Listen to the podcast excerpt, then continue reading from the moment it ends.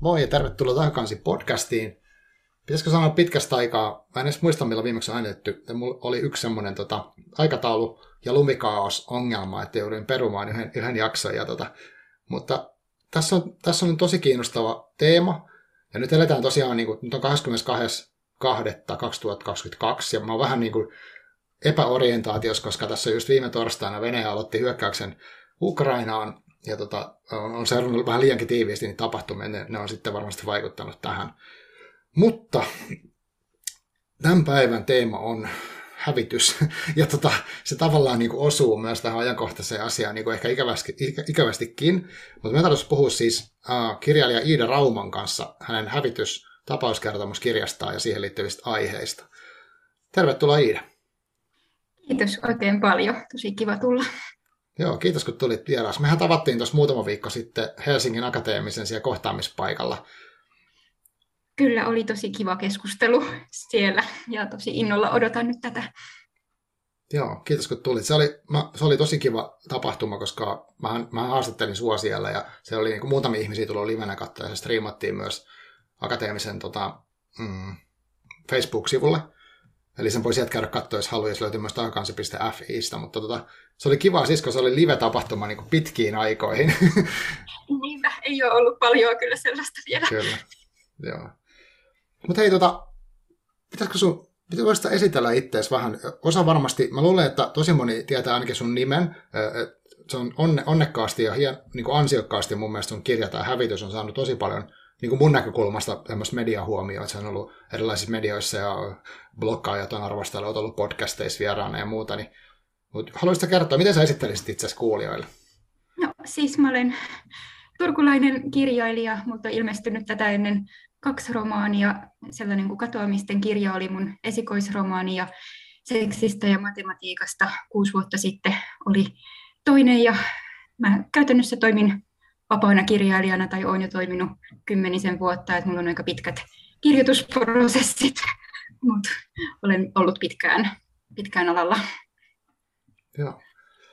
No, mulla itse asiassa kesken se sun tota, seksistä ja matematiikasta kirja, että siitä en, sanoa, oh. en halua sanoa siitä vielä mitään, mutta tota, no, tänään varmaan puhutaan enemmän siitä hävityksestä. Uh, mä sain lukea sen oh. ennen, ennen muita ikään kuin vähän sen tuossa joulukuun aikana, ja tota, kuten siellä akateemisesti kerroin, niin oli tosi vaikuttunut siitä monella tavalla siitä kirjasta. Mm. Miten sä kuvaisit sitä kirjaa niin semmoiselle, ketä ei ole vielä lukenut sitä? Olen pyrkinyt siinä kirjassa yhdistämään jotkut kaikista yksityisimmät ja kipuliaimmat asiat joihinkin tämän ajan kaikista suurimpiin ja polttavampiin kysymyksiin.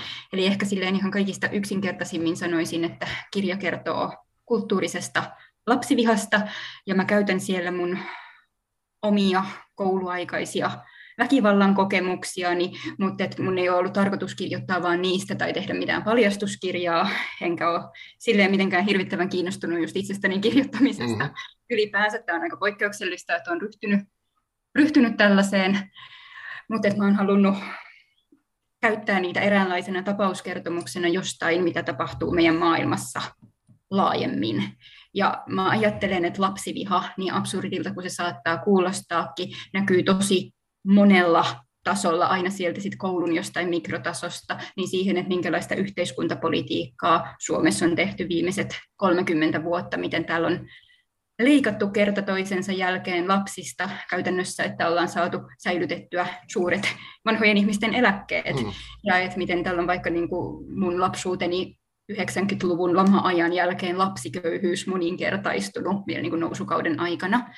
Ja sitten ehkä se kaikista suurin taso, mikä mun kirjassanikin hämöttää koko ajan siellä taustalla, on meidän globaali ekokatastrofi, mikä mm. todellakin on jotain lapsivihaa, koska täällä on tehty poliittisia päätöksiä, ei tietenkään vain Suomessa, vaan, vaan maailmalla vuosikymmeniä tietoisina siitä, että jotain tällaista on tapahtumassa, että meillä on käytännössä riski siitä, että tulevilta sukupolvilta elossapitojärjestelmät romahtaa, niin kuin ne on romahtamassa, ja siitä ei ole välitetty.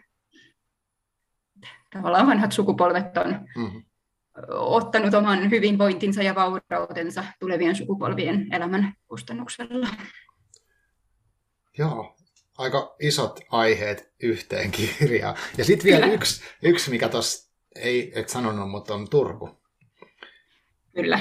Eli tuossa kirjassa, no jos mun, jos mä sitten sanoisin siitä, niin uh, mulle se niinku alkoi tavallaan mm, semmoisena ennen kuin, en, ihan kuin tavallinen elämä yhtäkkiä, että, no, ehkä tässä tulee vähän spoilereita, mutta päähenkilö, tai mä en tiedä kuka tässä itse asiassa se pää, päähenkilö, mutta tämmöinen henkilö kuitenkin yhtäkkiä kohtaa niin se menneisyytensä ihmisen, joka sitten saa hänen niin kuin, muistelee kaikki, mitä hänellä on sit, niin kuin lapsuudessa tapahtunut.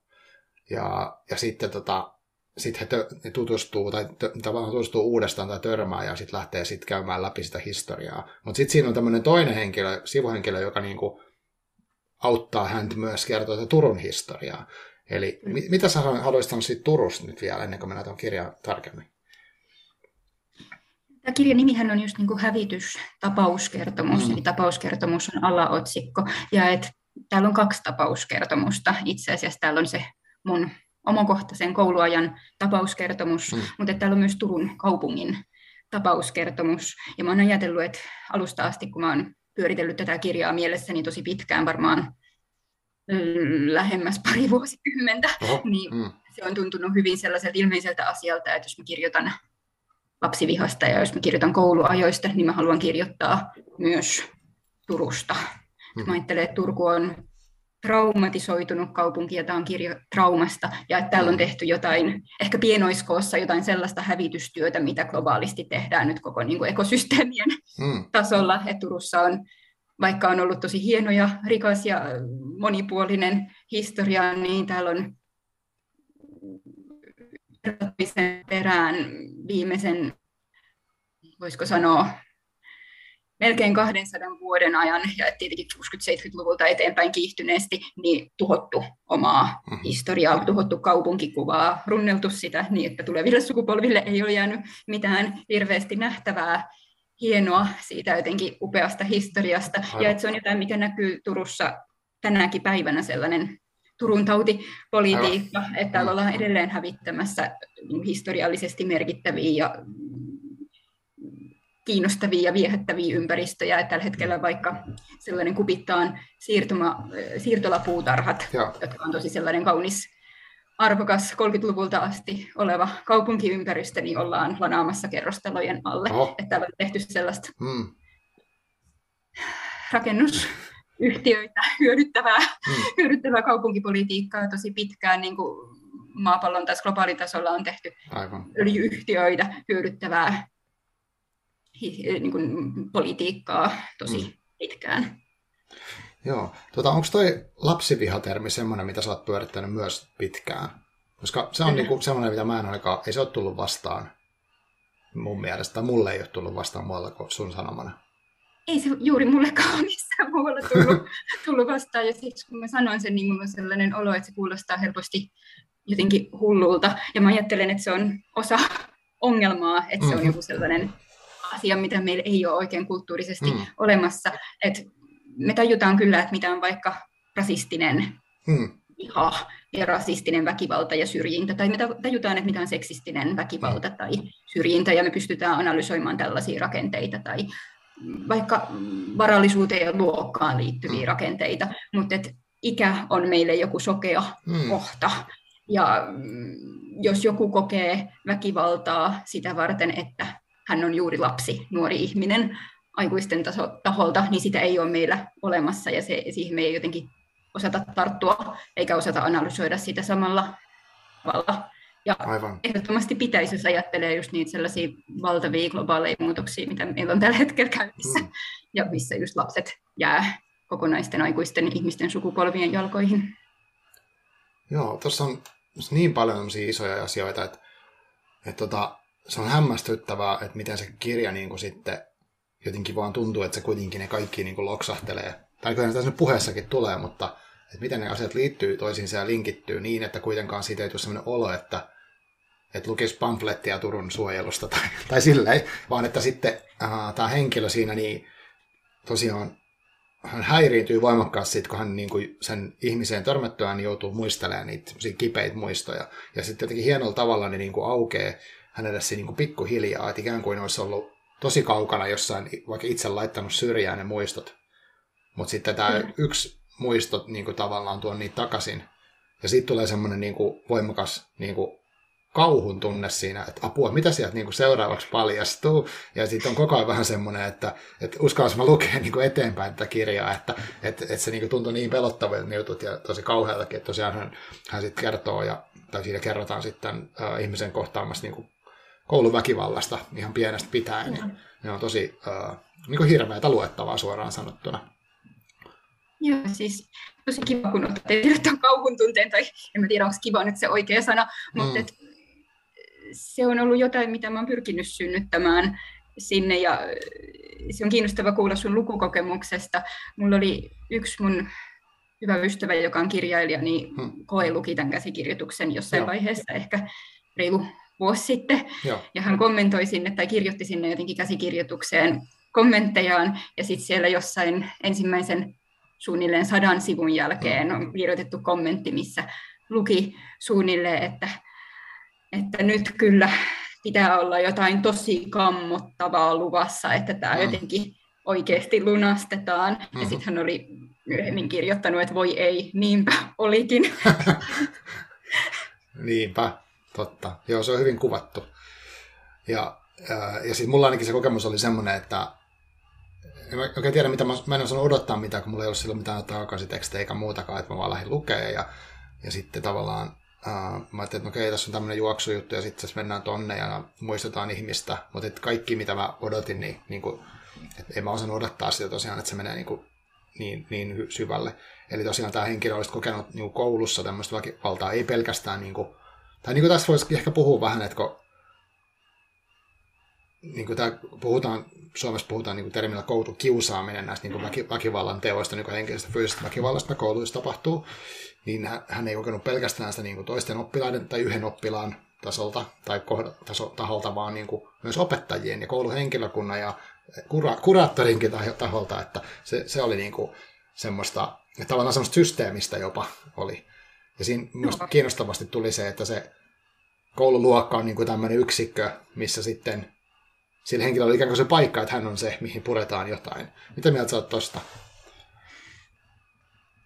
Minusta se oli tosi tärkeää kirjoittaa tuollaisesta kuviosta, paitsi sen takia, että mä olen itse ollut sellaisen kohteena, mm-hmm. niin myös sen takia, että se on jotain, mikä on hirvittävän näkymätöntä. Jos mm. puhutaan koulukiusaamisesta tai pitäisi sanoa kouluväkivallasta, mm-hmm. no, puhuttiin kummin tahansa, niin meidän mielikuva siitä on, että se on jotain, mikä tapahtuu joidenkin oppilasyksilöiden välillä mm-hmm. ja että koulu on tavallaan neutraali ympäristö ja mm-hmm. aikuisilla ei ole siihen osaa tai arpaa tai he voisivat korkeintaan olla tällaisia diplomaattisia, neutraaleita, sovittelevia tahoja mm, siellä. Ja mä ajattelen, että me ymmärretään koko kouluväkivallan ilmiö hyvin väärin, mm. ja että sitä pitäisi tarkastella nimenomaan suhteessa kouluihin ja siihen, että minkälaisia rooleja opettajilla siellä on siinä, että minkälaista kulttuuria opettajat kouluihin synnyttää. Ja vaikka ei olisi nimenomaan tällaista jotenkin hirviömäistä opettajaa, kun vaikka mun kirjassa tämä Aina-Maijan hahmo on mm. hirviömäinen, väkivaltainen, aktiivisen kamala opettaja, joka lietsoo Niinpä. väkivaltaa yhtä oppilasta kohtaan, niin mä ajattelen, että siitä huolimatta hyvin tavallisetkin opettajat voi ylläpitää kulttuuria, jossa hmm. vaikka lasten välillä on helposti syntyy väkivaltaa. Et mitä enemmän koulu on sellainen totaalinen laitos tai sellainen tehotuotantolaitos-tyyppinen mm-hmm. paikka, missä kaikilla on ahdasta, ankeaa, missä oppilaat on jatkuvassa stressissä ja paineessa, missä mm. lietsotaan kilpailuhenkeä ja vahditaan tosi paljon sääntöjä sääntöjen vuoksi, mm. niin sitä enemmän mä ajattelen, että sellainen stressi ja paine purkautuu mm. väkivallaksi jotain tiettyjä yksilöitä kohtaan. Että mua turhauttaa ihan hirveän paljon mm. koulukiusaamiskirjallisuudessakin monesti toistetaan sellaisena oikein kliseenä sitä, että on jotenkin koulukiusaamista on aina ja aina tulee olemaan, mm. mutta tosiasiahan on, me tiedetään niin kuin empiirisesti oikeasta maailmasta, että sitä ei ole suinkaan kaikissa paikoissa mm. Samalla tavalla eikä yhtä paljon, ja joissain paikoissa sitä on erittäin paljon ja erittäin sinnikkäästi Aivan. Niin vuodesta toiseen, ja silloin olisi mun mielestä tosi tärkeää tutkia just sitä, että niin kuin minkälaisessa, mm. minkälainen kulttuuri sitä synnyttää, ja niitä sellaisia mm-hmm. rakenteellisia tekijöitä. Joo, siis tämä, kirja no sekä myös osittain kritisoi tota, noita kaikenlaisia koulukiusaamisohjelmia tai sellaisia, ja nostetaan esiin niin kuin, tosi häijyjä esimerkkejä vaikka semmoisesta, että että sen lapsen ikään kuin itse pitäisi mennä itteensä ja miettiä, että miksi hän on niin kuin erilainen, että hän niin kuin, ikään kuin ansaitsee sen, että hän, hän ei, hän ei niin kuin sovisit joukkoon. Että se on niin kuin tosi syyllistävää ja just niin kuin yksilön typistettävää helposti. Kyllä. Ja tässä kirjassa tulee hyvin esille, kun tämä päähenkilö niin kuin sit miettii näitä lappuja niin kuin aikuisiellä, että mitä hän on lukenut ja miten paljon se herättää hänessä just tuommoista vihaa ja turhautumista. Se oli hienosti Joo. kuvattu se, että ikään kuin kukaan ei näe sitä, mitä tapahtuu. Tota, Joo. Mm, niin. Tuosta näkee... Joo, siis niin kuin, sano vaan. Ei, kun sano vaan, mä sanon loppuun. Ei, mä niin mietin sitä, että, että tuolla on että mä halusin siteerata siellä aika paljon oikeaa koulukiusaamistutkimusta ja että siellä on ihan sieltä, niin kuin, minne tämä kirja sijoittuu, niin 90-luvulta oppaita, joista siteerataan Joo. aina pitkiä pätkiä, mutta osa oppaista, mitä siteerataan, on kyllä 2010-luvulta mm. ja ihan viime vuosilta. Aivan. Ja että ne on oikeita suomalaisia kirjoja, jotka vaikuttaa siihen, että miten niin kuin kouluväkivaltaa hoidetaan todellisissa kouluissa, ja että ne on ihan oikeita asenteita, mitä ne mm. siellä ilmentää, ja että et ne on kirjoittanut ihmiset, jotka esiintyy jatkuvasti mediassa kouluväkivallan asiantuntijoina, ja minusta oli tosi tärkeää, että se kritiikki pohjautuu just johonkin oikeisiin mm. kirjoihin, että mä olen lukenut tosi paljon kasvatustiedettä ja mm. psykologiaa ja Niinpä. koulukiusaamiseen liittyvää kirjallisuutta mm-hmm. varten, ja osan siitä pystyy näkemään myös mun kirjastani. Aivan. Joo, ja siis kirjassa on vaikuttava lähdeluettelokin, mikä on romaaneita harvinaista. Joo. Tota, toi, että nähdäänkö asioita vai ei, se tulee monella tavalla esille, mutta tässä yksi mun mielestä tosi kiinnostava tässä kirjassa on se, kun tämä päähenkilö sitten menee kohtaamaan tämän menneisyyden ihmisensä. Hän etsii hänet erikseen käsiin, koska hän ei jätä rauhaan se, että hän on niin nähnyt hänet ja ne muistot herää. Mutta kuitenkin tämä päähenkilö, tämä A, ei haluaisi itse asiassa muistaa niitä asioita. Ja sitten hän tapaa sen Ira-nimisen henkilön ja sitten hän nimenomaan haluaa muistaa ja haluaa niin kuin näyttää niitä asioita. Ja tässä on minusta kiinnostavaa se, että nämä kaksi henkilöä ikään kuin katsoo sitä samaa jotenkin, mitä on tapahtunut, mutta ihan täysin niin kuin eri näkökulmasta, erilaisella asenteella, niin kuin ne näkee sitä todellisuuden niin kuin tosi eri tavalla. Mitä sä, mitä sä haluaisit sanoa tuosta? Miten se, niin kuin mua hämmästyttää se tavallaan, kun siinä on niin voimakas se näkökulma ero näillä ihmisillä siihen, Joo. mitä on tapahtunut. Minusta toi on tosi hyvä huomio ja niin kuin asia, mitä mä myös itse kirjoittaessa mietin mm. paljon sitä just Aan, päähenkilö Aan mm. ja sitten tämän Iran hänen ystävänsä suhdetta. Ja mä ajattelen, että Ira on ehkä jonkinlaisessa sellaisessa akuutissa kauhun ja trauman mm. jatkuvassa tilassa. Eli hänelle ne asiat on jatkuvasti läsnä, ne jotenkin jatkuvasti on hänen mm. mielessään ja kehossaan ja runtelee häntä ja sen takia niin kuin, ne jotenkin purkautuu täysin hallitsemattomasti mm. hänestä koko ajan ur- ulos.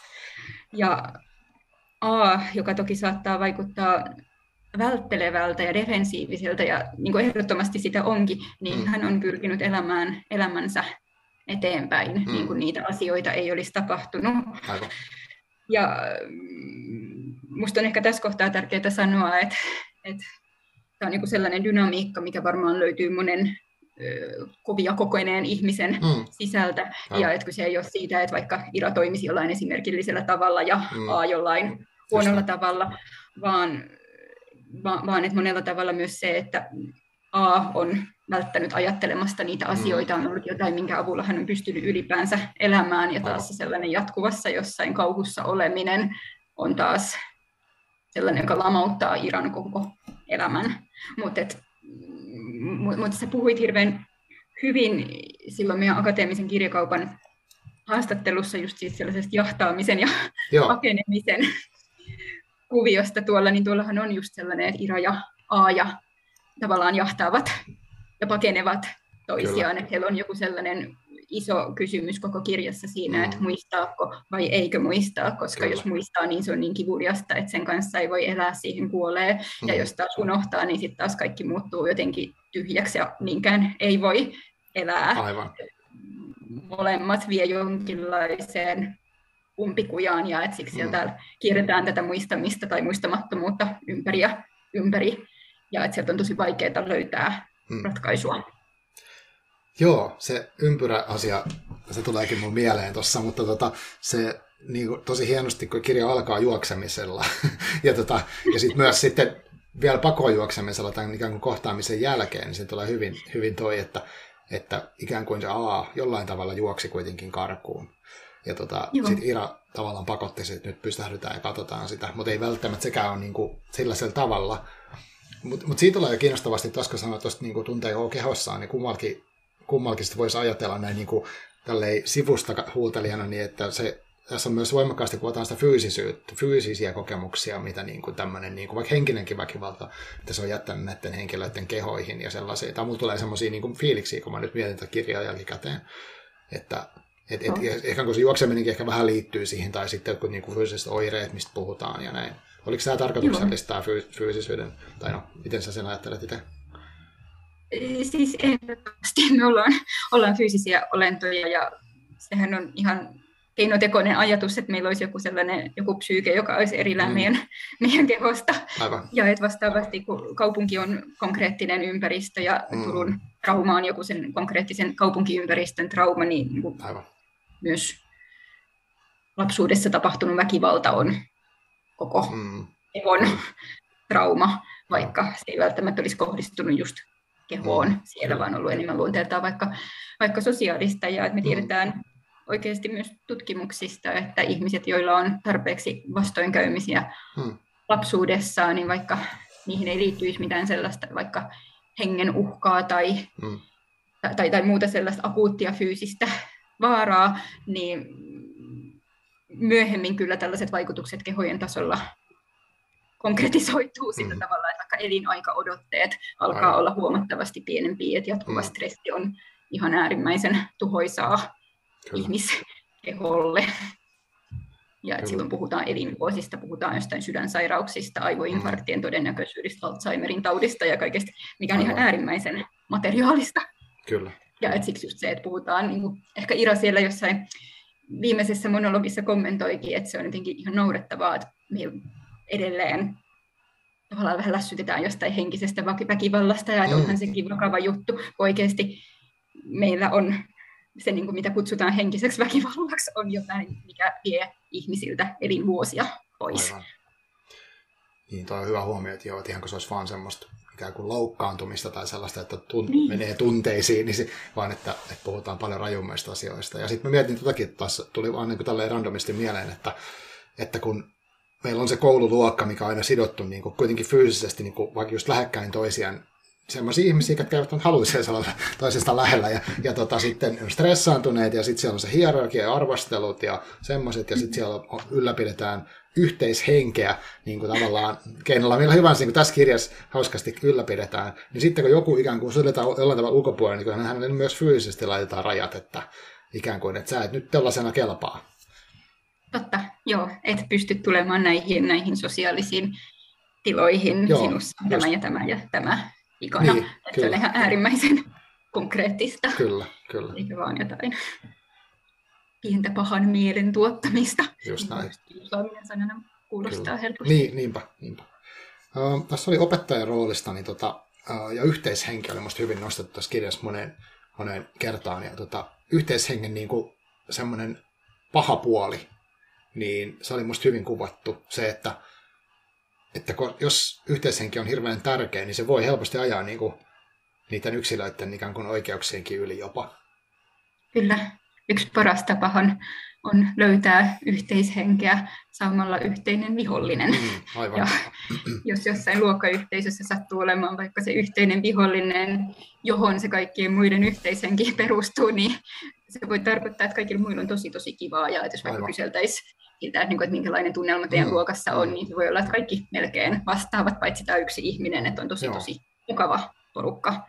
Mutta silti tämä on varmaan jotain, mikä on ihan ilmeisellä tavalla ei ole tavoittelemisen arvosta, koska kustannukset sille yhdelle ihmiselle on todella isot. Niinpä.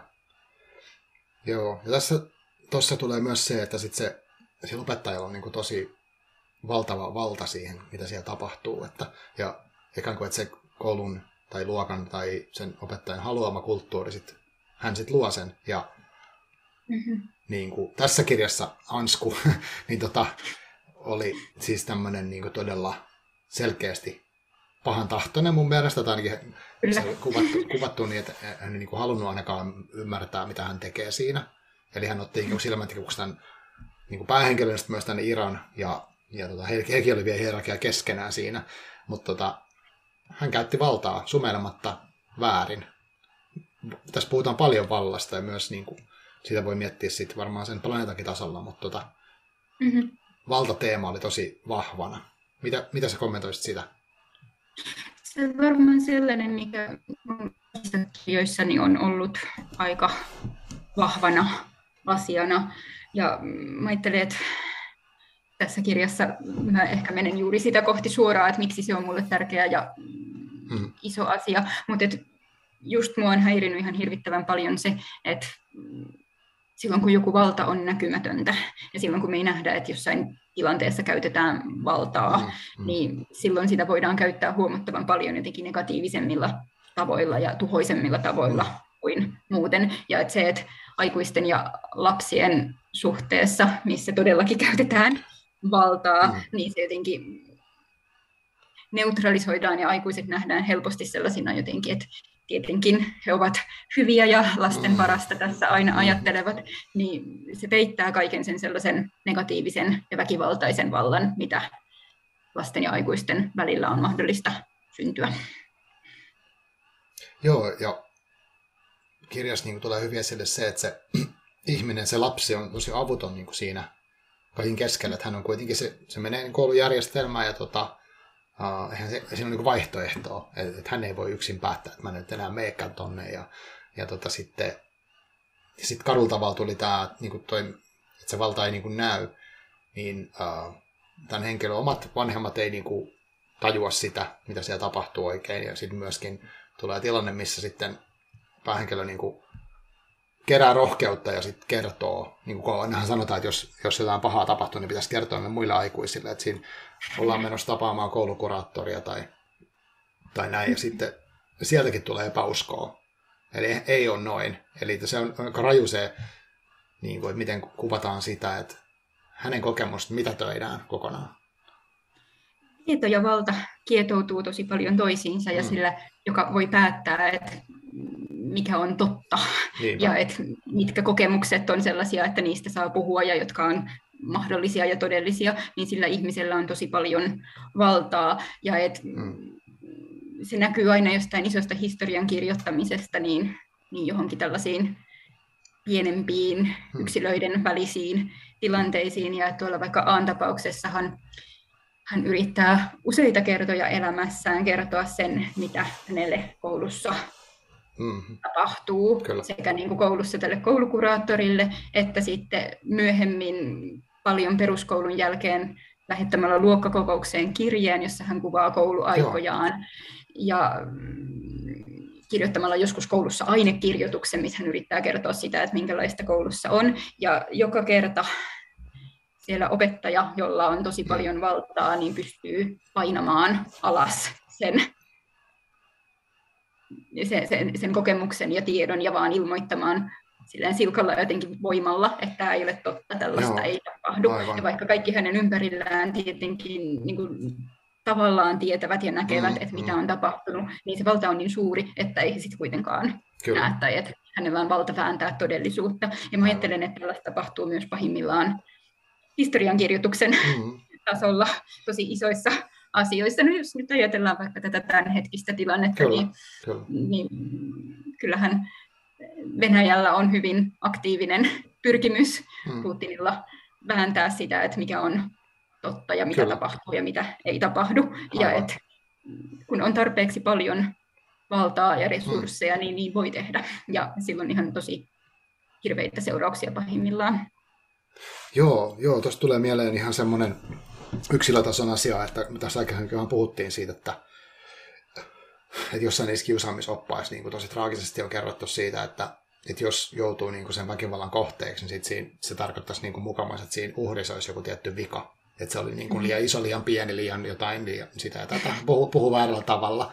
Mutta tavallaan toikin on ehkä semmoista, semmoista historiankirjoitus, että siinä on vaan tapahtunut se toinen ihminen on ehkä päättänyt jostain syystä tehdä jotain kurjaa toiselle, niin, ja sitten sittenhän siihen voi perustella niin monen eri tavalla. Että no koska sä olit ää, lihava tai jotain. Ja siis toi on minusta tosi tärkeä huomio ja mua vaivaa ihan hirveästi, minkä takia, mm. tai miten kouluväkivaltaa käsittelevässä kirjallisuudessa mm. tota, ei nähdä kunnolla. Tai mm. aina silloin tällöin nähdään, mutta et mm. sellaisessa valtavirtaisemmassa kirjallisuudessa ei kyllä nähdä. Mm. Mm. Ja et, kun puhutaan just uhrien erilaisuudesta, niin siinä mm. otetaan hyvin annettuna jonkun väkivaltaisen tahon tulkinta siitä niin, niin uhrista. Niin, ja et, tietenkin jollekin väkivaltaa harjoittavalle luokkayhteisölle on vaikka mielekästä ja hyödyllistä määrittää se uhri erilaiseksi ja mm. sillä tavalla jotenkin oikeuttaa tekoonsa. Se on niin monella tavalla hyödyllistä. Se auttaa siinä, että voidaan sulkea se ulkopuolelle se uhri ja toiseuttaa häntä, mutta sitten se myös on kauhean kätevää meidän ajatella, että uhrit on aina jotenkin erilaisia, koska mm. sitten se tarkoittaa, että koska minä itse en ole erilainen, niin minä itse olen suojassa, että minulle ei voisi koskaan tapahtua näin. Että se palvelee myös sellaista ihmisten turvallisuuden tunnetta ajatella, että kun jollekulle tapahtuu jotain pahaa, niin siinä varmaan itsessään on jotain mm-hmm. vikaa. Ja tosiasia tietenkin on, että kenestä tahansa voidaan rakentaa erilainen Kyllä.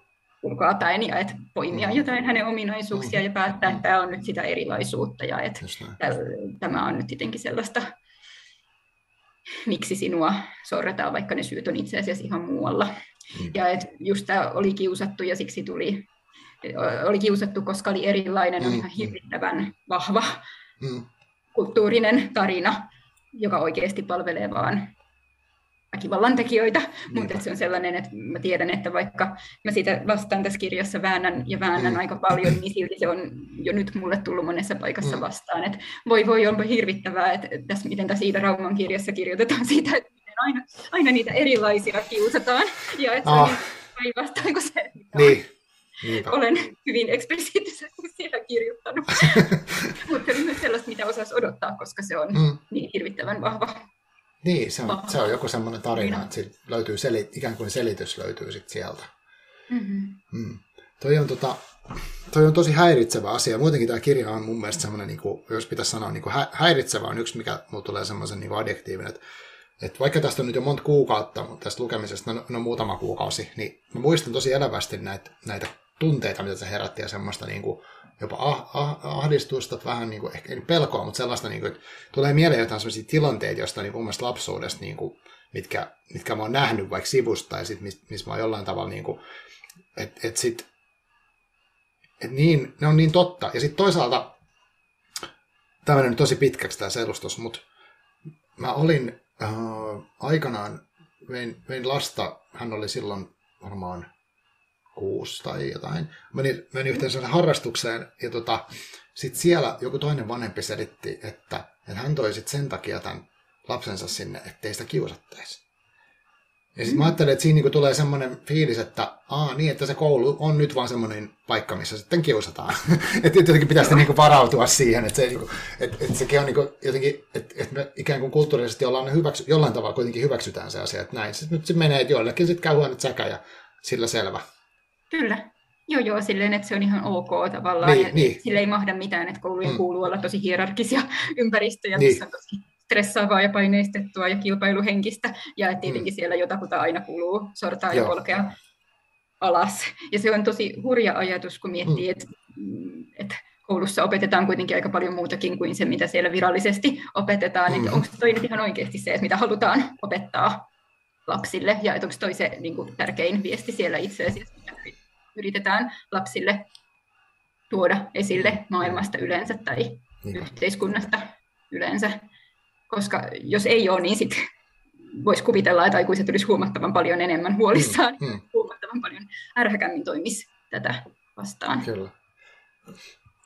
Joo, toi on mielenkiintoinen kysymys ja en, en edes niin tiedä. Toi, jotenkin toi pakenee paljon, mutta mä oon yhden, semmoinen kuin Olavi Sydänmaa lakkauseen on ollut puhumassa erilaisista, niin kuin, hän on nykävissiin mielenterveys jossain keskusliitossa, mutta hän on ollut lastensuojelualalla töissä. Hän on musta ollut semmoinen yksi harvinaisia uh, telkkarisanakin puhunut monesti siitä just, niin kuin kiusaamisen dynamiikassa, että se on aika se yhteisön juttu, eikä vaan yksilön. Mm-hmm. Se on musta niin kuin virkistävää.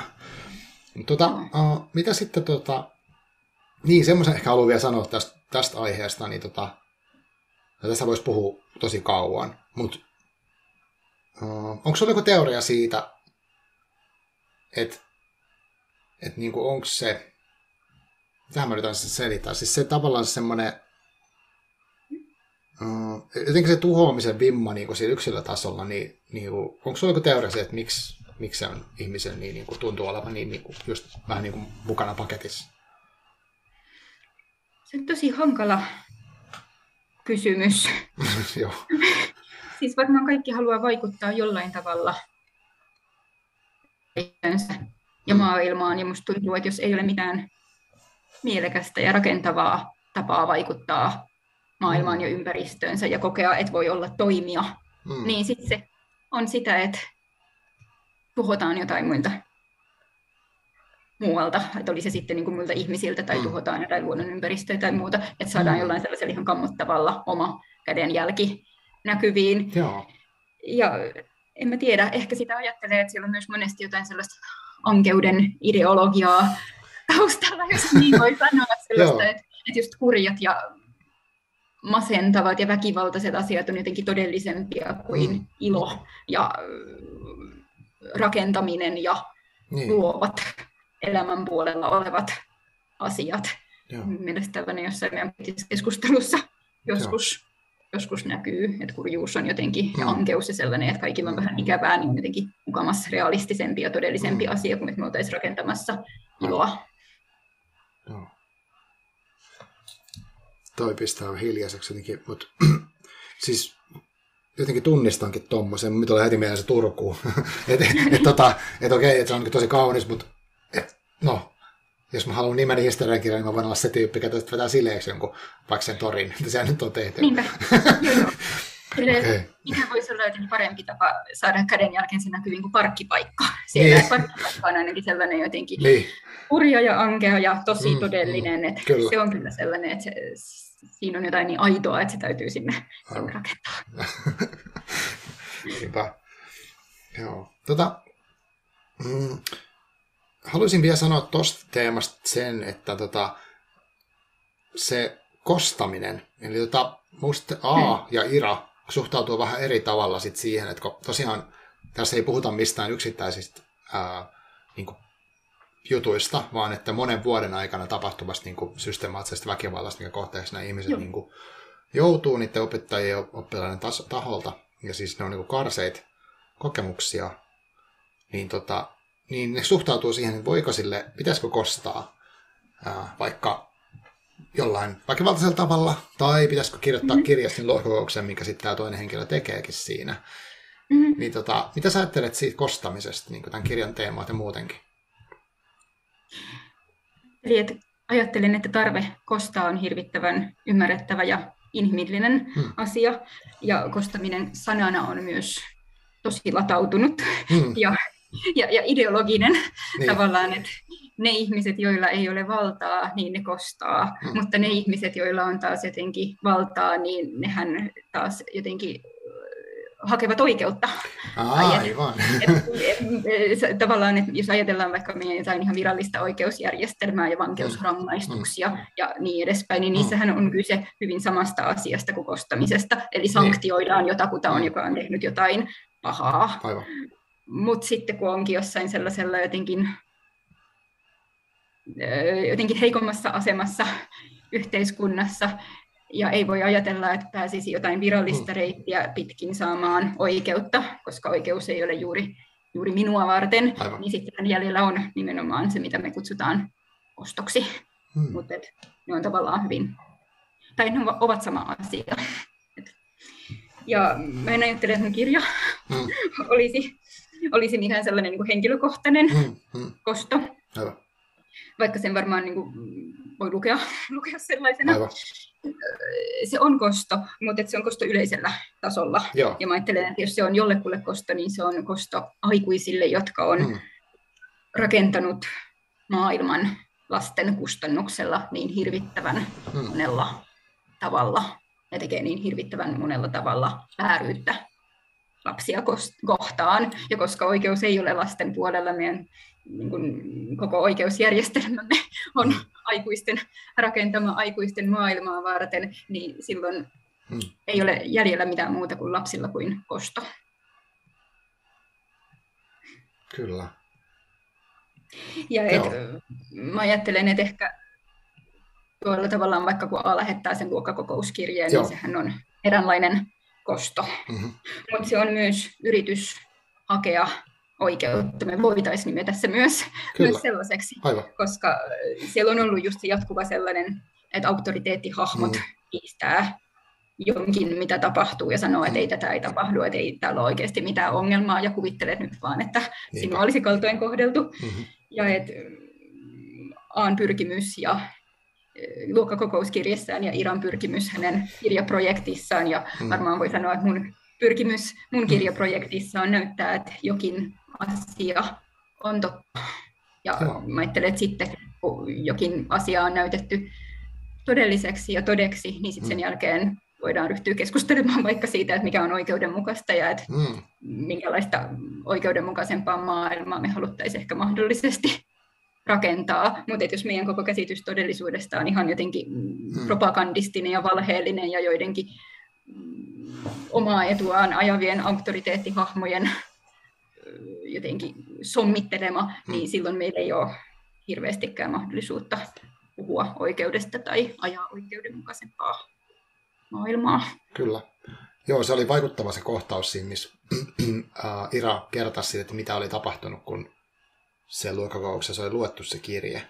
Ja tietenkään, tai siis no ei voi sanoa tietenkään, mutta ne to, ei ollut toivotunlaisia tuloksia sillä, että vaikka hän oli paljon tavallaan avannut sitä omaa näkökulmaa, mitä hän on kokenut siellä luokassa olemisen, niin kukaan muu ei sit ainakaan halunnut nähdä sitä niin, että se oli myös traaginen sitten. Ja tota, mutta että tavallaan tämä sun kirja, jos mietin sitä niin kuin, niin siinähän just nimenomaan se on niin kuin lapsen näkökulma on voimakas, mikä on mm-hmm. niin kuin kiinnostava. Ehkä sekin toki se, mietin, että sit ehkä se, senkin takia se jollain tavalla herätti sitä niin paljon semmoisia isoja tunteita ehkä ja semmoista, niin kuin mikä vaivas, koska sitten ei se ole mikään yleinen näkökulma. Et se on vähän semmoinen, niin kuin, että no joo, silloin lapsuudessa tapahtuu tollasta ja kaikkea. Ja toki jossain mm-hmm. terapioissa voidaan käydä, mutta siis tavallaan se on semmoista, että se tarinahan ei niin kuin tuu. Ja mm-hmm. sitten ne, mitä kerrotaan kouluista, niin hän on, että niin, totta kai. Mä niin kuin, vain itse tässä oivallan samaa, kun mä selitän, että ja ne tarinat on niin kuin niitä aikuisten tarinoita. Kyllä. Mitä koulusta kerrotaan. No joo, siellä on tuommoista tuommoista, mutta ei se, joo. Et siinä mielessä tosi tärkeä, niin kuin siinäkin mielessä tärkeä kirja mun mielestä, että se, että niin kuin, tällaista, tällaista on. Ja, ja Kyllä. Niin kuin uskon, että tosi monelle, monella tavalla tunnistettavia dynamiikkoja siellä. Joo. Kiitos, ne on tosi kiinnostavia asioita, mitä, mitä otat esille ja herättää myös minussa paljon ajatuksia. Mulle tulee mieleen vaikka, hmm. että miten lasten ja aikuisten valtasuhdehan on silleen hirvittävän ainutlaatuinen ja hmm. kiinnostava, että toisin kuin vaikka jossain rasistisessa väkivallassa hmm. tai hmm. seksistisessä väkivallassa, niin se on ainakin niin kuin harvinaisempaa, että siellä mm. siirrytään jotenkin toiselta puolelta toiselle mm. jossain sellaisessa jossain alistusasetelmassa, mm. mutta aikuisista, lapsistahan hyvin usein tulee aikuisia, kun mm. asiat menee jotenkin niin kuin pitää. Niin, aivan. Ja mä ajattelen, että sitten se, että lapsista tulee aikuisia ja että lapsi hyväksytään tietyn ikäisenä aikuisten jo, joukkoon, mm. niin sen ehto on se, että luopuu jostain mm. lapsena saamastaan tiedosta. Mm. Ja että jollain tavalla hyväksyy sen asetelman, että hei nyt on aikuiset kuitenkin päättää, että minkälainen maailma on ja mikä on todellista, ja että sitä hy- hy- ehkä jollain tavalla hylätään myös joku oma kokemus mm. ja oma tieto, ja että hyväksytään vaikka sitten, että no koulut vaan nyt on tämmöisiä paikkoja, niin. missä on ihan hirveetä. Ja et... Aivan. Niinpä. Ja sitten taas, jos joku on liian fiksoitunut siihen tietoon, mitä itsellä on lapsuudessa ja siihen mm. kokemukseen, mikä itsellä on lapsuudessa, niin siitä joutuu helposti sanktioiduksi joillain tavoilla, tai että sit sitä ei helposti pääsekään aikuisten maailmaan ihan ongelmattomasti mm. sisälle. Et ehkä tämä niinku kirja on tällainen ovella tapa jotenkin koittaa salakuljettaa joku Joo. sellainen todellisuus, aikuisten todellisuuteen, mitä sinne itse asiassa saisi salakuljettaa, mutta mä ajattelen, että vaikka psykiatrista hoitoa en tarkoita, mm. että se olisi jotenkin turhaa tai pahaa tai sitä ei kuuluisi olla päinvastoin, mm. mutta ajattelen, että sitä voidaan tarkastella myös siitä näkökulmasta, että se on yksi tapa jotenkin koittaa tehdä mm. lapsista aikuisia ja painaa joku lapsi mm. lapsuuteen liittyvä tieto pois. Joo. Niin. Tuosta tulee mieleen semmoinen, että tämä ei välttämättä liity mitenkään tähän, mutta tota, jos esimerkiksi hakee Kelalta korvauksia niin kuin psykoterapiaan, niin sehän on yleensä nimellä kuntoutuspsykoterapia ja yleensä ää, ne onnistuu silloin parhaiten, kun se pystyy jotenkin selittämään, että työkykyä yritetään tässä nyt to, niin kuin kuntouttaa takaisin. Eli lopulta tuon voisi ajatella tosi kyynisesti niin, että, että peruskoulu olisi semmoinen vaan niin kuin putki, minkä läpi pitää jollain tavalla mennä, että voisi olla mahdollisimman työkykyinen ja jos ei se mm. onnistu, niin sitten meillä on erilaisia palveluita, niin kuin, mitkä on toki liian huonosti saatavilla nyt näin, sanottakaan sekin, mutta tota, mm-hmm. sitten, että ihmiset, niin kuin tärkeintä on pysyä työkykyisenä mahdollisimman pitkään, mm. jotta olet tuottava yksilö tällä, tällaisessa niin yhteiskuntajärjestelmässä. Joo, siis toi on tosi tärkeä asia musta, kun otat esille sen, ja siis sehän on tosi paljastavaa just kuntouttavan psykoterapian kohdalla, että se on jotain, mitä niin kuin on tarjolla ainoastaan työikäisille mm, ihmisille, mm, ettei mm. esimerkiksi lapsille, että mm. heidän ei katsota turhan paljon hyötyvän mistään terapiasta, koska he eivät vielä ole tuottavia yhteiskunnan jäseniä, mutta ei myöskään mm. eläkeikäisille, koska Aivan. hekään eivät ole enää tuottavia niin yhteiskunnan jäsen, jäseniä, ja se on jotenkin, jos ajatellaan, että lääketieteen tarkoitus tai terveydenhuollon tarkoitus on lievittää kärsimystä, niin se on kiinnostavaa, että toi on joku kärsimyksen laji, missä me ajatellaan, että hmm. työkyky on joku kriteeri että lonkkaleikkausten kohdallahan me ei sanota silleen, että hei sä oot jo eläkkeellä, että et sä nyt enää mihinkään tervettä lonkkaa tarvitse, kun et ole työkykyinen. niin, niin, niin. Toivottavasti ne ei nähdä tuollaista tulevaisuutta. Toivottavasti. Se on niin yksi dystopian laji sekin. Mutta mm. tästä päästään asensillalle ehkä semmoisen asian, mitä mä en ajatellut edes käsitellä, mutta ei se haittaa. Hysteria ja hysteria historia. Oh. Että sä olit myös, niin kuin, nyt tämä kirja on niin silleen ihmeellinen niin kuin, kokonaisuus, kun tässä mennään nyt tähänkin aiheeseen. Eli, eli tota, tietyllä tavalla mielenterveyden niin kuin, ikään kuin hoitamisen historia ja myös musta jollain tavalla, että se, miten siihen linkittyy niin se vallankäyttö. Ja kerro jotain siitä hysteriasta, koska se on musta semmoinen tosi kiehtova niin kuin, musta läikkä meidän historiassa myös. Hysteria on siis niin kuin 1800-luvun 1800-luvun loppupuolen muotisairaus, mitä mm. ajateltiin, että erityisesti naiset Joo. ovat taipuvaisia potemaan sitä, ja että tietyssä mielessä kaikki naiset ovat hysteerikkoja, mutta sitten on vielä ne niin kuin erityisen hysteeriset, hysteeriset mm-hmm. naiset, joita Joo. hoidettiin niin kuin, kielisairaaloissa. Mm. Niin Ranskan Salpetriere Pariisissa on se, se, se kuuluisa hysteria-tutkimus yksikkö. Mm. Anna Kortelainen on kirjoittanut ihan hirvittävän hyvän kirjan Levoton nainen Joo. hysteriasta. Se on, ihan, se on ilmestynyt vuonna 2003, mutta se on sellainen, se ei ole niin millään tavalla vanhentunut, vaan se on edelleen sellainen, että se avaa mun mielestä myös tästä maailmasta ihan tosi kiinnostavia asioita. Suosittelen Joo. lämpimästi. Mutta minusta oli tärkeää mun kirjassa ottaa esille myös lääketieteen valta. Joo koska äh, silloin kun joku ihmisryhmä on alistettu, oli kyse sitten vaikka naisista tai mm. lapsista tai vaikka mustista ihmisistä, niin yksi alistamisen perusrepertuaaria on sanoa, että hei, että te olette järjettömiä, mm. että te olette jotenkin hulluja ja että teille ei nyt niin kuin aivot toimi silleen niin kuin pitäisi toimia. Aivan. Ja että tässä myös psykiatrialla on ollut osansa silleen Joo.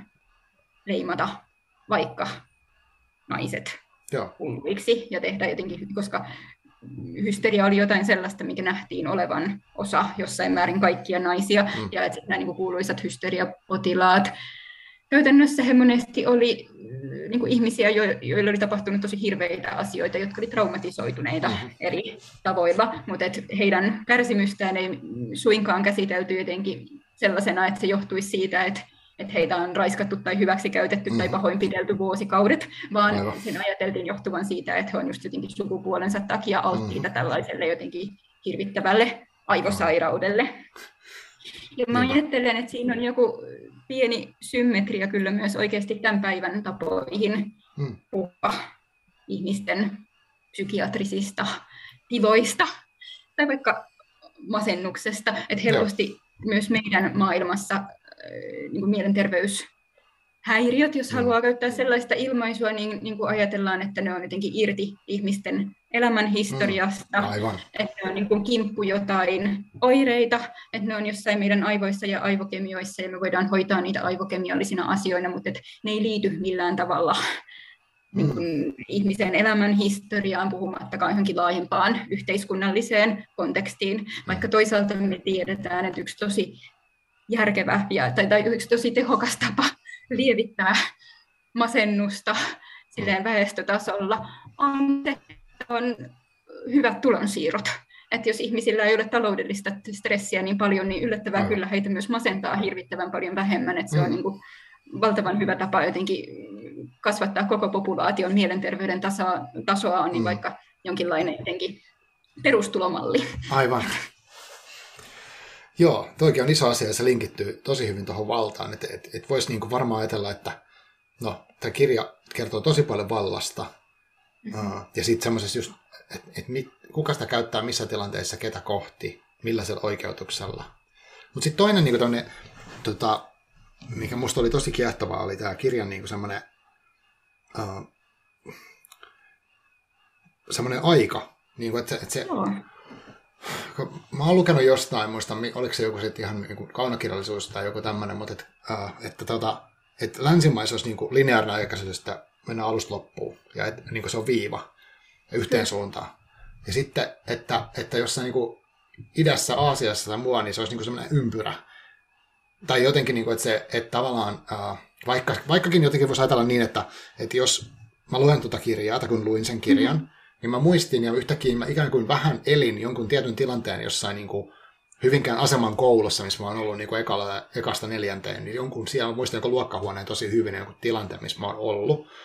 Niin, niin tavallaan, se, että, että, että jossain kiinalaisessa aikakäsityksessä mä, ne kommatkin asiat olisi niin kuin, mitä se nyt selittäisi, niin kuin olemassa, mutta sitten taas mieltä, että se on niin kaukasta historiaa. Ja tota, uh, mutta tässä kirjassa alku ja loppu niin kuin yhdistyy kiinnostavasti. Että se voi ajatella, että se on niin sellainen ympyrä. Ja, ja sitten toisaalta se, kun tässä käsitellään minusta hieman semmoista traumaattista kokemusta, traumaattisia kokemuksia, mitkä ei aukea sille yhtenä kuvana heti, vaan että pikkuhiljaa tulee mieleen, ai toiki oli ja toiki oli ja sitten tuli toiki. Eli se päähenkilö niin menee siinä ajassa silleen, niin semmoista ympyrämäistä liikettä. Mitä sä kommentoisit tätä? Kiitos. Tosi hyvä hyvä huomio siellä ihan koota tämän asian sille. Siis joo, täällä on sellainen jotenkin hirvittävä luuppi, missä jotenkin mm. tuntuu, että asiat vaan toistuu ja toistuu Joo. ja toistuu. Ja että se liittyy traumaan mm. mun kirjassa. Se on totta, että meillä on hyvin sellainen lineaarinen aikakäsitys ja se on musta jotenkin erikoinen, koska se ei ainakaan tee mun kokemukselleni ajasta mm. lainkaan oikeutta. Hmm. Mutta mä ajattelen, että me voidaan mieltää ehkä trauma jonkinlaiseksi, jonkinlaiseksi sellaiseksi asiaksi, mistä me ei voida kertoa. Että se on hmm. jotain niin pahaa, että sitä ei voi ottaa osaksi omaa hmm. elämän historiaa. Aivan. Ja että silloin se murtaa jollain tavalla ajan. Hmm. Ja mä ajattelen, että Aan ja Iran, se jahtaaminen ja pakeneminen, hmm. se kun he toisaalta yrittää kertoa, yrittää muistaa, yrittää olla kertomatta, yrittää unohtaa, Joo. yrittää välttää sitä, niin se synnyttää sellaisen jotenkin hirvittävän luupin, mistä tuntuu, ettei ole mahdollista päästä ulos. Aivan. Siellä on se sellainen jotenkin kammottava kokemus siitä, että kaikki toistuu. Ja että meillä on jonkin verran näyttöä siitä, että traumaattiset muistot tai traumaattisista tilanteista mm. syntyvät muistot on vähän erilaisia kuin muut muistot. Silleen, että ne mm. jää hyvin sellaisina jotenkin kehollisina ja aistillisina ja eri tavalla tarkkoina mm. ihmisten mm. mieleen. Että ne ei käänny sellaiseksi kielelliseksi kertomukseksi, kun meidän muistot muuten helposti wow. kääntyy. Mä en ole ihan mm. varma, että, että onko mä täysin jotenkin mm. Samaa mieltä tästä, mutta, mutta tämä on myös monella tavalla, vaikka tämä on ehkä vähän yksinkertaistava selitys, niin hmm. siellä on jotain, mikä mun mielestä myös pitää paikkansa ja mikä on jossain määrin myös mun oman kokemukseni hmm. kanssa. Ja silloin tällaiset jotenkin traumaattiset muistot on tavallaan aina yhtä todellisia ja aina yhtä läsnä. Ja monesti kun ihmiset kuvailee traumaattisia tapahtumia, niin se on sellainen jotenkin outo läsnäolon tässä Joo. hetkessä tapahtumisen tuntu, niin kuin mm. se kaikki tapahtuisi edelleen ja tässä ja nyt, ja että sieltä ei ole mahdollista päästä koskaan täysin ulos mm. ja nykyhetkeen. Ja mm, tavallaan kun täällä kirjassa tähän tanssitaan melkein joku pari sataa sivua Joo. Eternal Flame-kappaletta, niin se Eternal Flame on joku sellainen, sellainen ikuinen kauhea, missä hmm. eletään sellaista jotenkin jatkuvaa, jatkuvaa trauman hetkeä, mistä ei päästä pois. Ja toisaalta mä ajattelen, että niin kuin, tämä on myös ollut mun kirjan kirjoittamisen ongelma, että jos hmm. trauma on jotain sellaista, mistä on mahdotonta kertoa ja mikä hmm. pakenee hmm kertomista, mikä pakenee aikaa ja sitä, että se asettuisi osaksi jotain muuta historiaa, niin miten siitä sitten kertoisi, miten siitä sitten kirjoittaisi Aivan. kirjan. Ja, ja mä ajattelen, että toivottavasti tämä ei ole hirveän spoilaava, mutta mä ajattelen, mm. että jollain tavalla tämän kirjan ratkaisu on tämän kirjan omassa olemassa olossa mm. siinä, että A puhuu Iralle ja Ira kirjoittaa sieltä mm-hmm kirjan, että siellä on ehkä sittenkin onnistutaan tekemään joku sellainen kertomisen taikuus, Joo. joka vapauttaa sieltä luupista, mutta tämä on myös sellainen, missä, missä haluan jättää ihmisille tilaa lukea. Joo. En sano liikaa. Niinpä. Niin mäkin haluaisin, koska mä, mä tota, toivoisin, että moni, moni tämän kirjan lukisi. Uh, ja, ja jotenkin se on tosi pysäyttävä, pysäyttävä mulle henkilökohtaisena luokokemuksena monella tavalla. Ja tota, mutta jo, en tiedä, suosittelisinko kenellekään erityisesti, ehkä, ehkä mahdollisimman monelle vaan, että kaikki, ketkä on ollut koulussa joskus tai jossain, jossain instituutiossa jollain tavalla osallisena, joko niin kuin opettajana tai oppilaana tai lapsena tai aikuisena, niin mä luulen, että siinä, se, se voi antaa paljon miettimisen aihetta ja, ja niin kuin ihan taiteellisen kokemuksen myös, koska sitten toisaalta kirja on, niin kuin vaikka tässä käsitellään niin kuin ihan hirvittäviä asioita, niin, ja, ja kyllä ne tuntuu pahalta ja semmoiselta niin kuin menee ihon alle ja jää mieleen tosiaan niin pitkäksi aikaa, niin silti äh, mä kuitenkin koen, että se kirja on niin kokonaisuuteen silleen kaunis, että se kieli on niin kuin, niin kuin hienoa ja sitten mä pystyn, niin kuin, että se oli semmoinen voimakas taidekokemus, sanotaanko näin. Kiitos, kiva kuulla. Joo. Ja tota, eikä ole semmoinen olo, että nyt vaan luetellaan jotain hirveyksiä niin putkeen. eikä siinäkään mitään, mutta, tota, mutta sitten tota, mm, tämä aikakäsitysasia ja sitten tämä, että asiat on hirveitä, niin ää, tämä, tota, mulla on yksi kirja, mikä on ollut mun suosikki niin nuoruudesta asti, mä olen sen varmaan kahteen kolmeen kertaan. Ja sitten säkin sanoit, että sä oot tykännyt. Tämmöinen Kurt Vonnegutin niin Teurastama 5. Mitä se merkkaa Kyllä. sulle? Se on minusta tosi hieno kirja traumasta mm. ja myös siinä aika on rikki. Joo, Et kyllä. Ja kirjan päähenkilö Billy Pilgrim on joutunut ajasta irralleen. Mm. Hän on sotilas toisessa maailmansodassa ja kirjailija Kurt Vonnegutin tapaan joutuu Dresdenin pommitusten mm.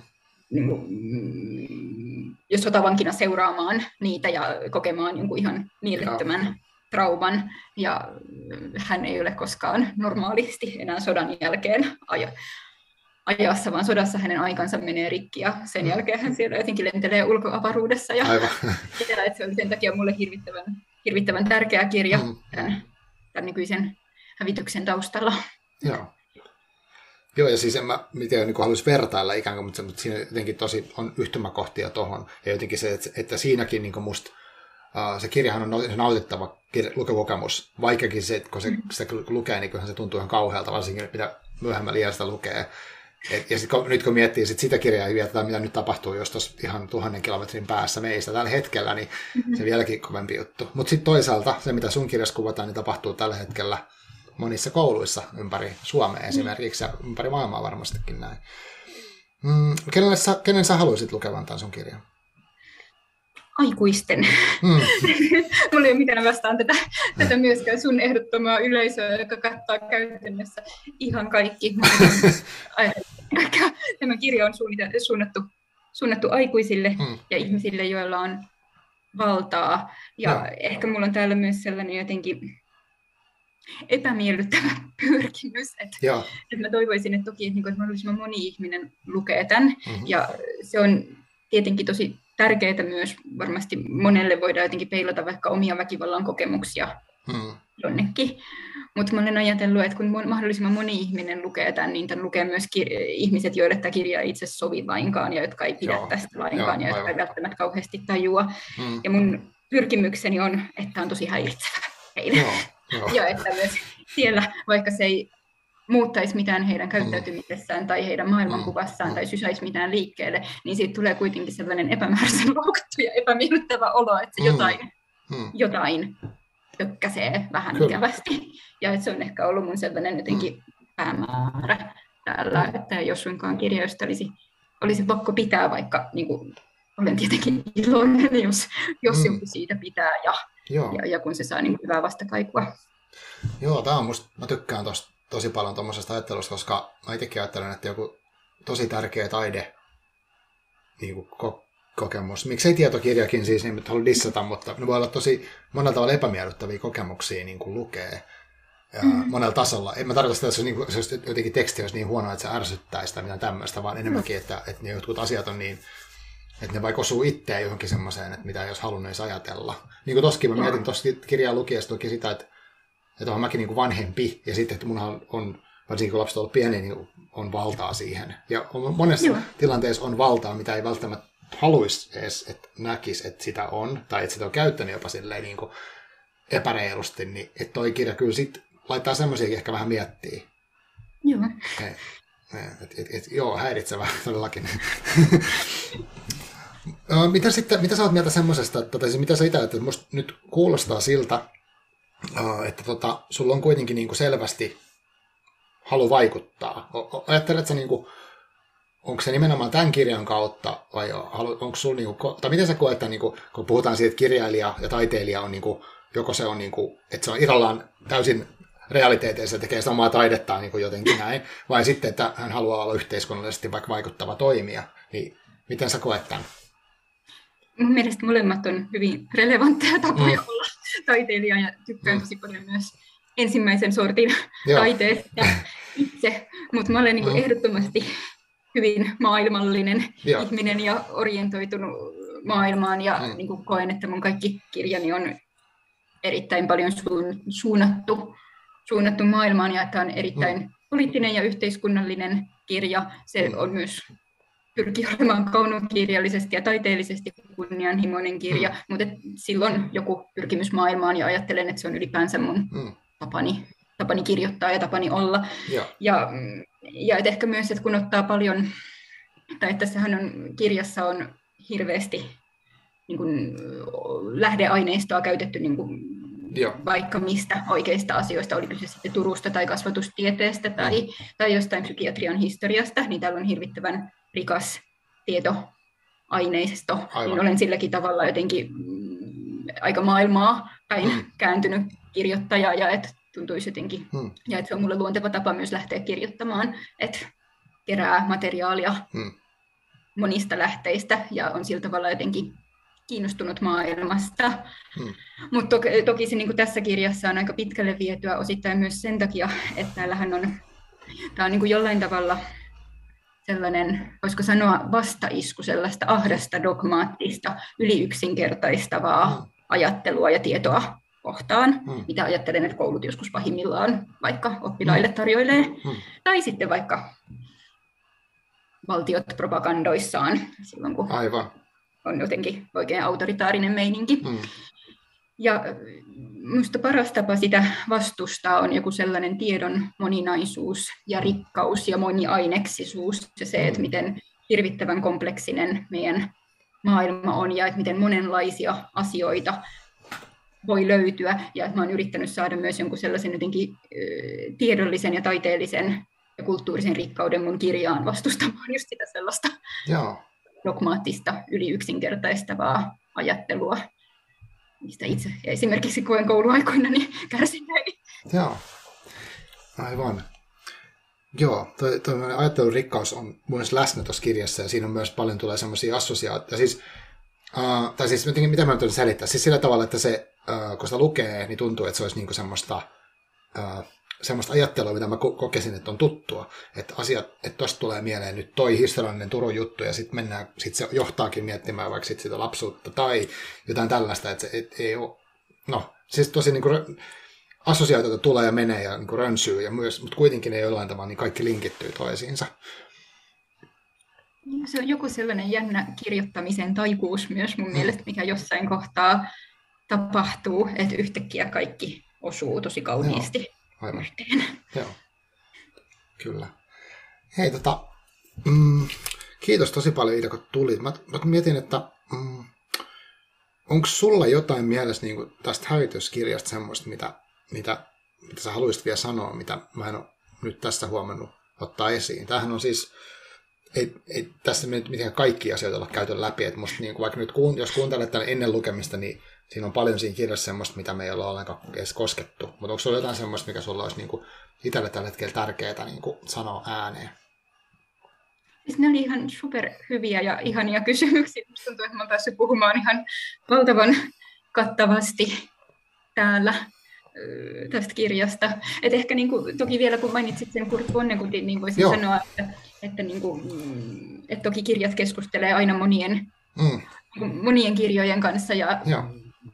Ja että täälläkin, tämäkin keskustelee monien kirjojen kanssa, joita mä olen lukenut, että että se teurastamo 5 on tosi tärkeä ja se mm. mainitaan tuolla nimellä, mutta sitten täällä on vaikka niin Sebaldin, VG Sebaldin tuotanto on toinen, mm. minkä kanssa mun kirjani keskustelee. Ja sitten täytyy mainita mun kumppanini Matias Riikosen suuri fuuga, että se on Oi. sellainen, jolle mä koen, että mun kirjani on valtakossa kiitollisuuden velassa just jossain siinä, että miten jotenkin monipuolista ja rikasta tietoaineistoa voi, voi käyttää. Ja että se on ollut sellainen, joka on mulla itselläni avannut ihan hirveästi siitä, että mitä voi kirjallisuus, kirjallisuus parhaimmillaan olla.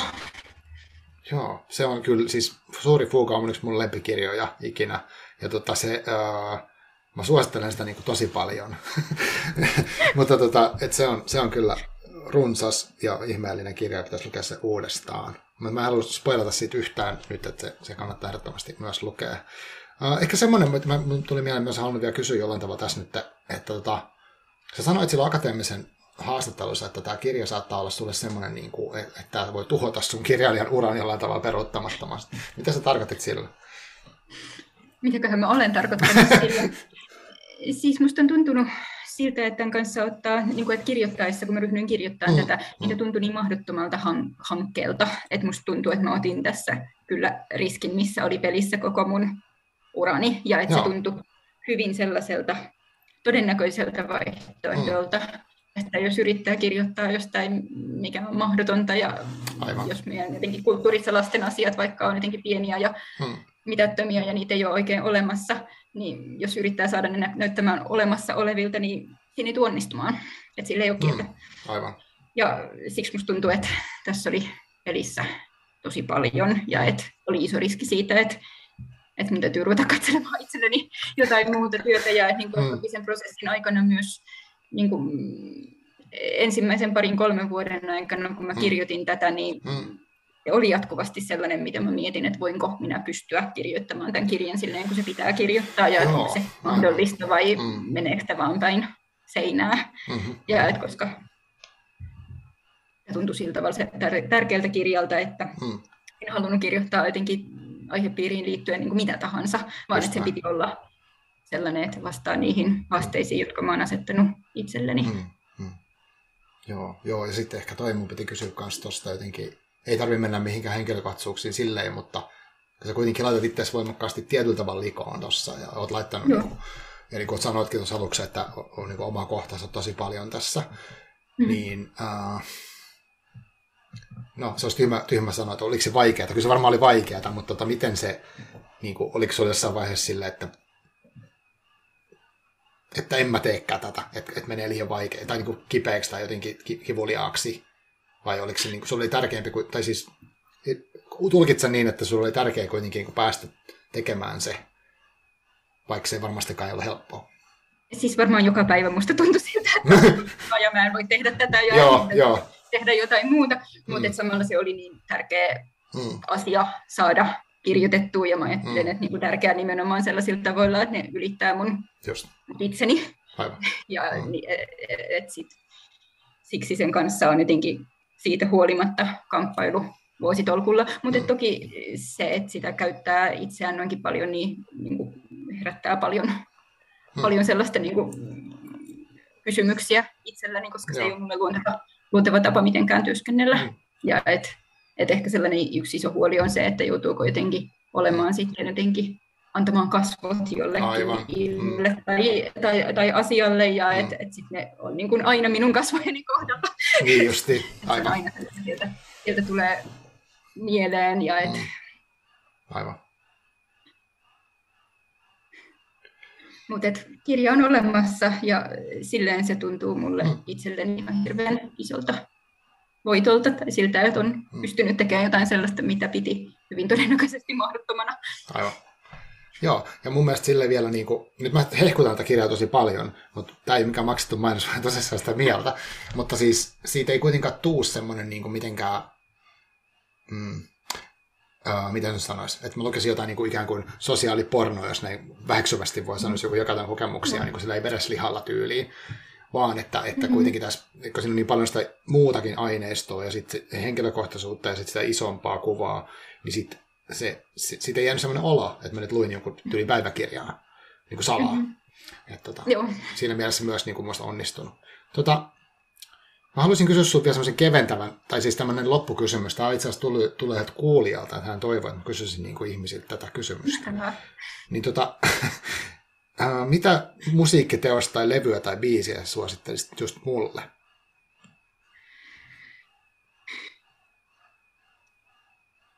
Mä suosittelisin ehkä tässä kohtaa tota Leonard Cohenin Future-levyä. Okay. Mä ajattelen, että tässä nyt kun me ollaan täällä tässä sodan aikana ja mm. ollaan puhuttu tänäänkin tulevaisuudesta ja hävityksestä ja tuhosta, niin Kyllä. Future käsittelee näitä asioita, vaikka se on sieltä syvältä 90-luvulta tehty, niin aika okay. sellaisella tyhjentävällä tavalla ainakin itselleni se on sekä mun lapsuuteni musiikkia, mutta sellaista, että se on mulla pyörinyt paljon sen jälkeen myös okay. mukana. Ja niin kuin koen, että siinä käsitellään jotain sellaista, mikä on myös mulle itselleni tosi, tosi tärkeää mun kirjoissani, mutta että mikä on ollut myös tässä keskustelussa tosi paljon läsnä. Okei, okay, kiitos paljon. Se on kiinnostavaa. En ole kuunnellut tuota levyä ollenkaan, niin tuota, tosi hyvä vinkki. Joo, okei. Okay. Mm, mulla ei nyt tule mieleen nyt, nyt muuta. Uh, mulla on semmoinen niin kuin, vähän olo, että näissä ei ole punaslankaa näissä keskusteluissa, mutta mä en, mä en oikeastaan välitä siitä. Ja tota, mun mielestä on ollut tosi mulle antoisaa, että et, tota, kiitos, kun sä, joo, et kiitos kun sä käytit aikaa ja jotenkin sille kiehtovasti. Mulla tuli paljon asioita mieleen, mitä mä en ajatellutkaan niin kuin, äh, jotenkin ajatella edes, mutta en tule ja se on musta silleen, niin kuin, sekä tässä keskustelussa että tuossa kirjaa lukiessa ehkä vähän semmoinen sama. Ja mielestäni niin hyvässä, hyvissä kirjoissa ja hyvissä keskusteluissa on vähän sama juttu, että tulee mieleen paljon semmoista ja opi niin kuin, niin kuin siinä, siinä niin kuin tehdessä ja näin ja, ja kokeessa. Niin kiitos tosi paljon, kun tulit. Kiitos itsellesi. Tai siis me ollaan etänä ikävä kyllä, mutta kuitenkin. Että ollaan. Niinpä, mutta sitten ihan, ihan tosi hedelmällinen keskustelu myös mulle ja sellainen, että, että oli tosi kiinnostavia kysymyksiä ja ne ruokki ihan valtavasti myös omaa ajattelua. Että kiitos, oli ilo olla mukana. Joo, kiitos paljon. Ja tosiaan tota, sun kirjaa saa kirjakaupoista ja kirjastosta äh, hävitys tapauskertomus. Mä kyllä suosittelen sitä tosi varauksetta, vaikkakin äh, siinä on tosi rankkoja aiheita. Mä en niinku usko mihinkään tommoseen niinku kirjoissa varsinkaan, että pitäisi varotella. Mutta on rankkoja aiheita ja sit tärkeitä aiheita, niin suosittelen. Ja kaikkea onnea ja menestystä Iida sulle ja tota, kiitos kun olit mukana. Kiitos kuulijoille. Niin me pistetään varmaan äänitykset kiinni. Moikka. Kiitos paljon. Moi moi.